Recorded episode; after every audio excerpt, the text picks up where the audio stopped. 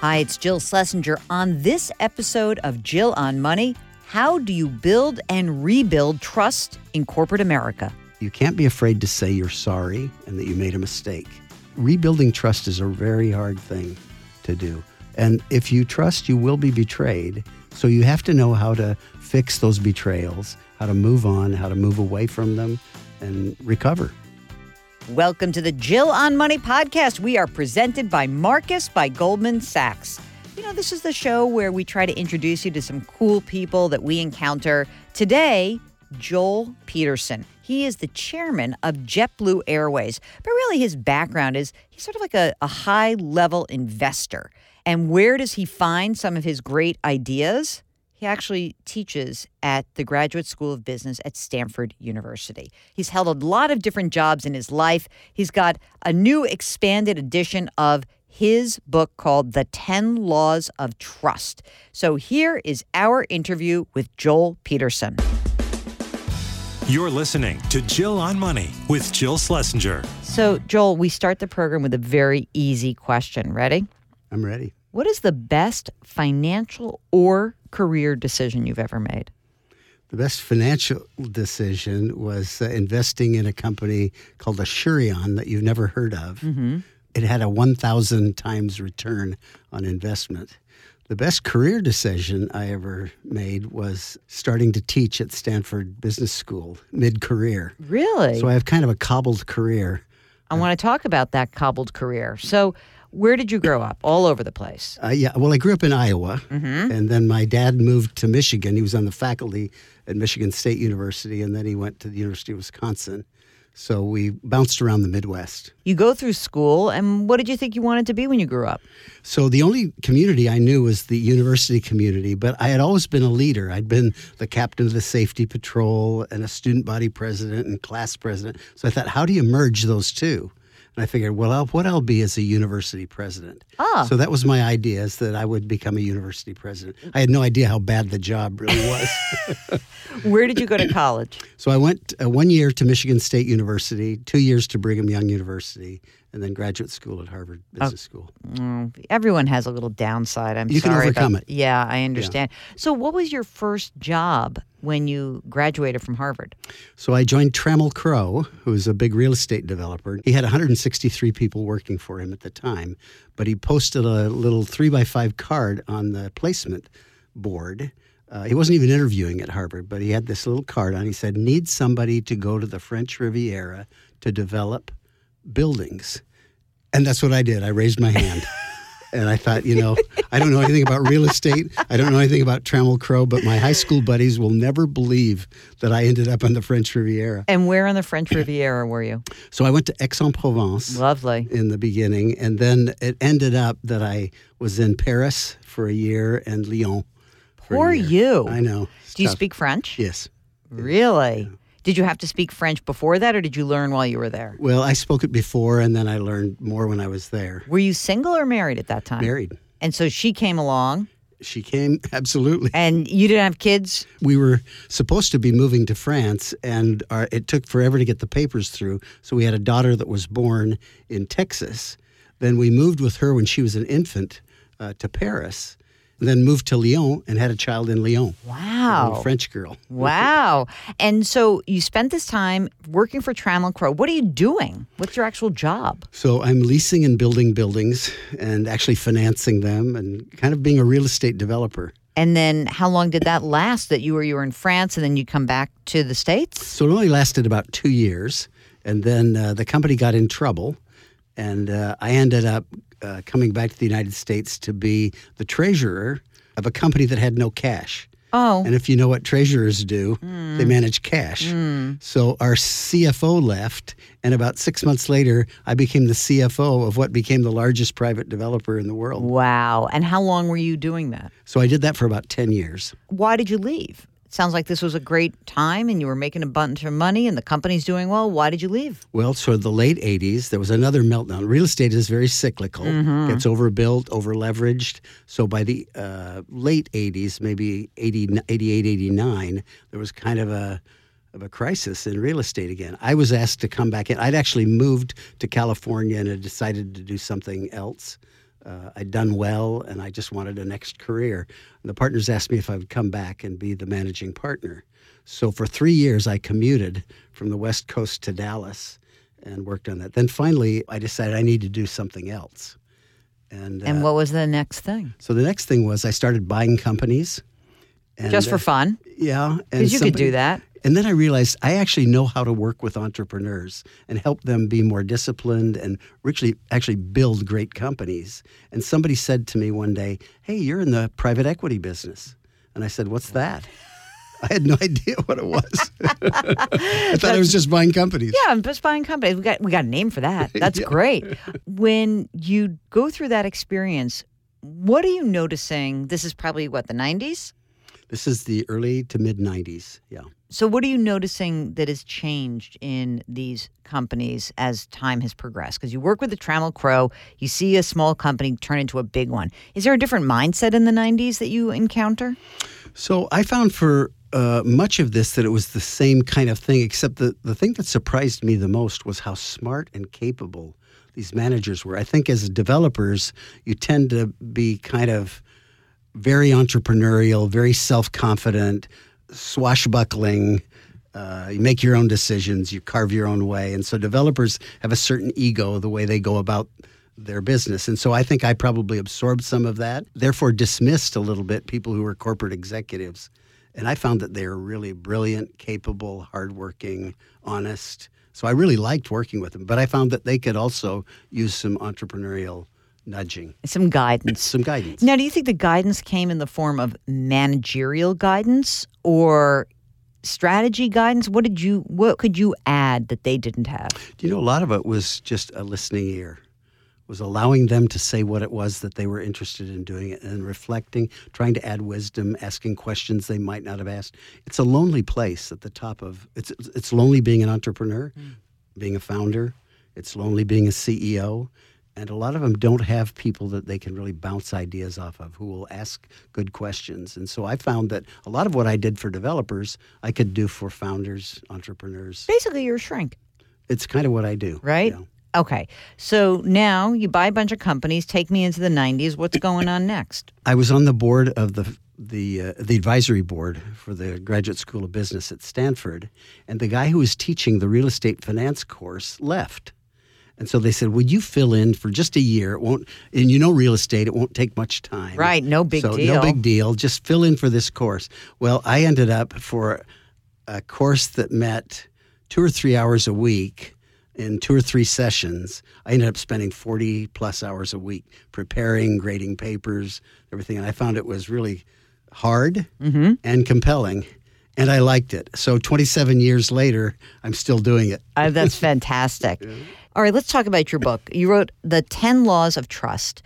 Why is trust the theme of this book? What is it about trust that you think is so important to discuss in corporate America? Well, I think it's the most important currency a leader has. Things get done more quickly, there's more innovation, decisions are more durable, and people are happier if they're dealing in a high trust environment. And fundamentally, as a leader, you can either deal with power, which is typically driven by fear or greed. You control promotions, you control who gets what bonuses, or you can uh, deal with people through trust, through saying, I'm a fiduciary for you. I'm going to help you achieve your career goals. The former is actually quite effective. You know, people will do things. If you put a gun to their heads, they'll do stuff. Right. So it works until it doesn't. And then when it doesn't, there's blowback. And if you're ever in a turnaround and you don't have high trust with your customers, with your suppliers, with your employees, with your creditors, you will not be able to turn around a company. And that's really kind of where, where the rubber meets the road, is when you have to do hard things. So to me, trust is this really precious commodity. I'm listening to you talk about it and I'm thinking some of the leaders that I know or I've met or interviewed, they say that they want to be completely transparent. But in practice, I think the hard part of it is it requires a certain amount of honesty and sometimes being honest is hard. So you come into my office and you say, gee, I want this, this, this, and this. And I say, oh, well, Joel, you know what? We're going to really try. But really, what I should be saying is, Joel, you're not on that track. Right. I'm so sorry, But that's not where we see you in this organization. So mm-hmm. sometimes I don't even think it's as nefarious as I, I'm lying to you. It's that I have a hard time really delivering that that news to you. The reason you have a hard time doing it is because you want to be loved. Right. You're solving to be loved, right. and you should be solving for being respected. Right. And if you're solving to be respected, you'll say, you know, we'd have to make these changes for that to be real. And it gets so much easier when you say, I'm going to be transparent and honest, and people can rely on me. I deliver on what I say. You may not always like me, but people really hold on to this hope that they'll always be loved, that people will always understand. There was a reason I did that, and I'm forgiven for that. Whereas I think you have to develop a really thick skin it's not hard when you say, I'm really doing what's best for the enterprise. Mm. Overall, I'm doing what's best for the greatest number of people, and I'll take some hits. So, how can managers and leaders get more comfortable with not being liked? What's your advice about the respect aspect of this? I think if you show respect to others and if you are transparent and you tell the truth, the truth is a really powerful thing. And over time, it will always out. Mm. So I think if you do that and people can rely on you to say, I know that when Jill tells me something, that that's what's going to happen. If you've lost trust, how can you regain it? So, let's bring the clock back. It's 2009, the financial crisis, the banks. You know, it sort of took us to the edge. No one goes to jail. No one, there's not big prosecutions, but, you know, they've gotten their butts handed to them. Right. Okay. If you were coming in as a private equity investor or even just a, you know, a consigliere to somebody, mm-hmm. Lloyd Blankfein calls you up and says, I love you. What, what should I do? What would be your advice if you've lost trust? Stop saying we're doing God's work. I love Lloyd, but I mean, really, that was bad. That was terrible. It was terrible. I mean, you've got to reestablish a covenant with people that you are going to do the right thing, which may mean taking some losses. It may mean eating some crow. It may mean doing, but you've got to pay that price. I mean, that's the first thing that you've got to do. And then you've got to behave in a way that is trustworthy going forward. And I think you have to expect that it's going to take some time to rebuild that. You can't be afraid to say you're sorry and that you made a mistake. Rebuilding trust is a very hard thing to do. And if you trust, you will be betrayed. So you have to know how to fix those betrayals, how to move on, how to move away from them, and recover. This is Jill on Money. Hi, it's Jill Schlesinger, certified financial planner, CBS News business analyst, and host of this, the Jill on Money podcast. I'm here to tell you about our sponsor, Marcus by Goldman Sachs. Marcus is part of a storied company that's been a leader in financial services for generations. Marcus offers simple, secure access to FDIC insured savings products, including a high yield online savings account that earns four times the national average. Marcus also offers certificates of deposit, including a no penalty CD. Get inspired by your savings account and start saving today to help meet your financial goals tomorrow. You can money. Visit marcus.com forward slash save. National average data provided by Informa and accuracy cannot be guaranteed. Marcus deposits products provided by Goldman Sachs Bank USA, member FDIC.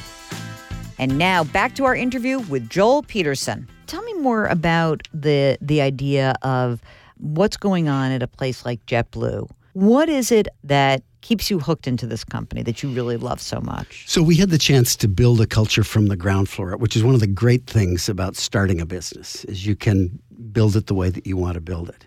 But then we do we have JetBlue University in Orlando and we bring people in and they stay a lot longer there in training and we train them as hospitality hmm. people, not just as flight attendants, but really as hospitality. And we select for really nice people, thoughtful people everywhere throughout the organization How do you select for nice? you interview, you do reference checks, and that's one of the characteristics. In a lot of organizations, you're not you're selecting for something else. I think if you select for nice, it fundamentally changes the culture. You have a culture then that is a nicer culture. Give me something bad that happens at JetBlue and how that nice culture supports it.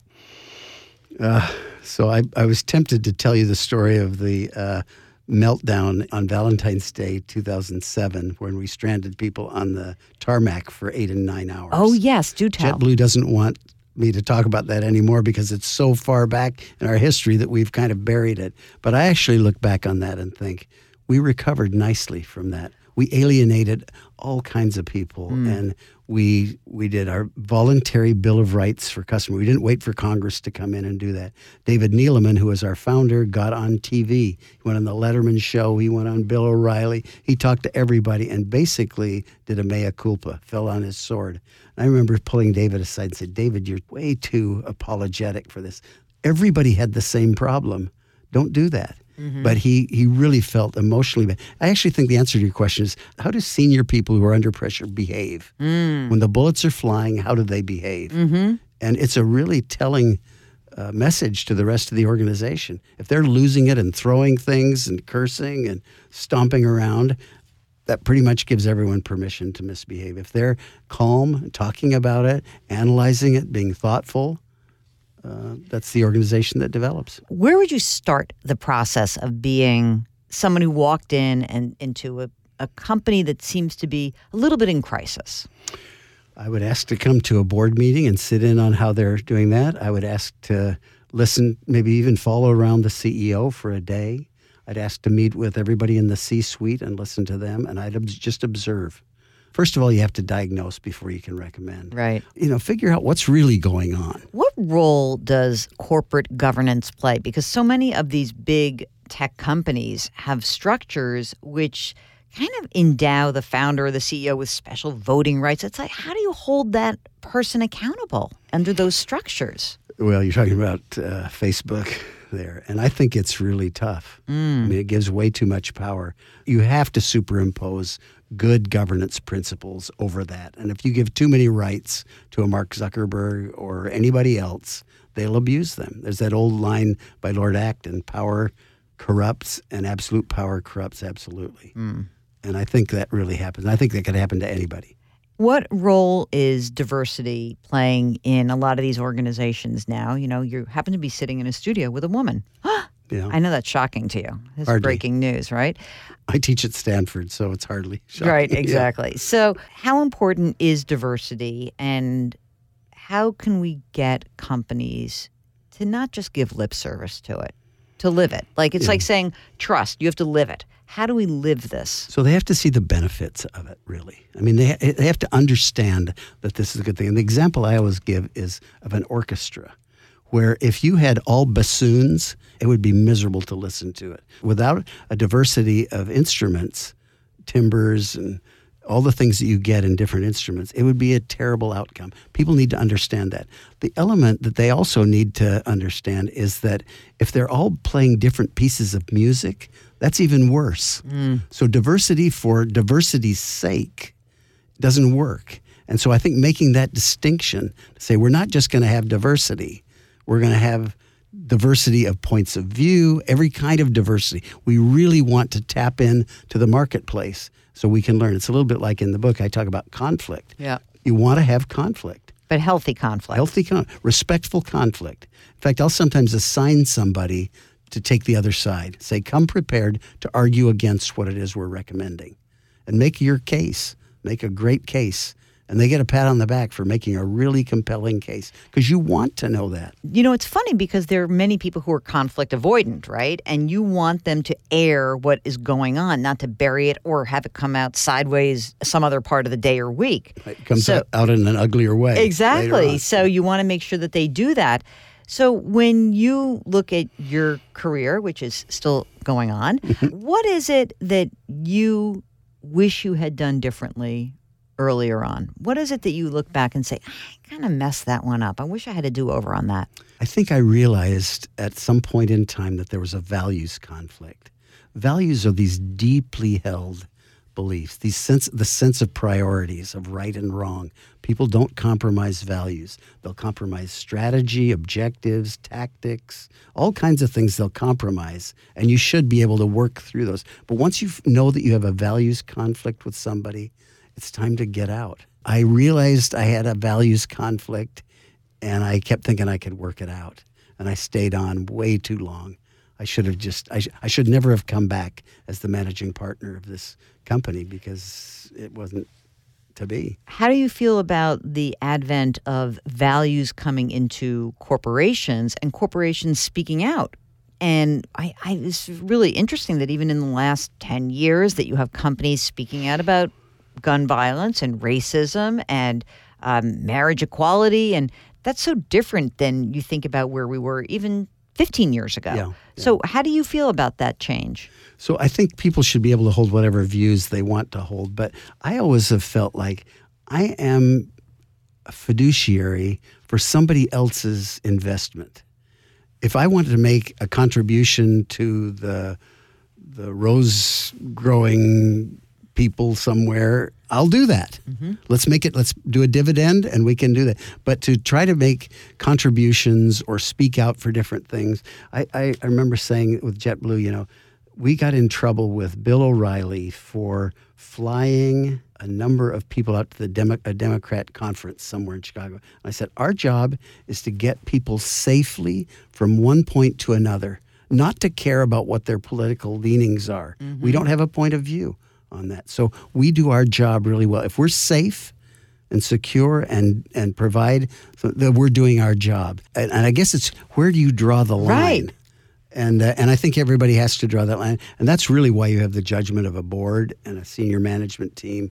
I had a somebody that trained me who said we have to make all things considered decisions, and I've loved that term ever since. Is there are pros and cons to everything, and all things considered, currently over time as it impacts people, this is the best decision. All right, before we let you leave, I started the interview and I said, okay, what was your best money or career decision? So, any bad financial decisions that you've made?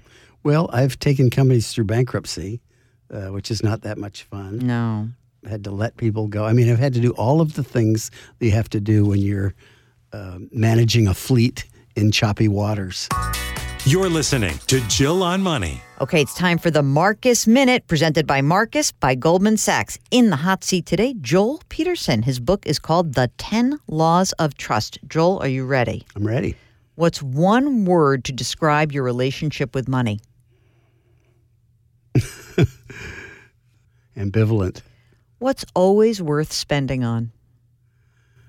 people, What's the dumbest thing you've spent money on? Fancy car. Whose face would you put on the dollar bill? I was going to say Winston Churchill, but That's good. Winston Churchill, fine, we'll take it. How much do you spend on a haircut? I don't. What do you mean you don't? I cut my own hair. Oh my God. Okay. uh, it's your last day on earth. You got a hundred bucks in your pocket. What's your last meal? Yogurt. Oh my God. Joel Peterson, that's the most boring question ever. Yogurt. Thank you so much. Thanks to Joel Peterson. His book is called The 10 Laws of Trust. We drop new episodes every Tuesday and Thursday of Jill on Money. Sometimes we slip in a little Friday bonus. If you don't want to miss an episode, what you should do is subscribe to this podcast. You can go to Apple or Stitcher, radio.com, Google Play, anywhere you find those favorite podcasts. And don't forget, we love to hear from you. So if you've got a question, send us an email. Ask Jill at jillonmoney.com. Our music is composed by Joel Goodman. Mark Talercio is the best executive producer in the entire world. We are distributed by Cadence 13, and our show is presented by Marcus by Goldman Sachs. See you next week.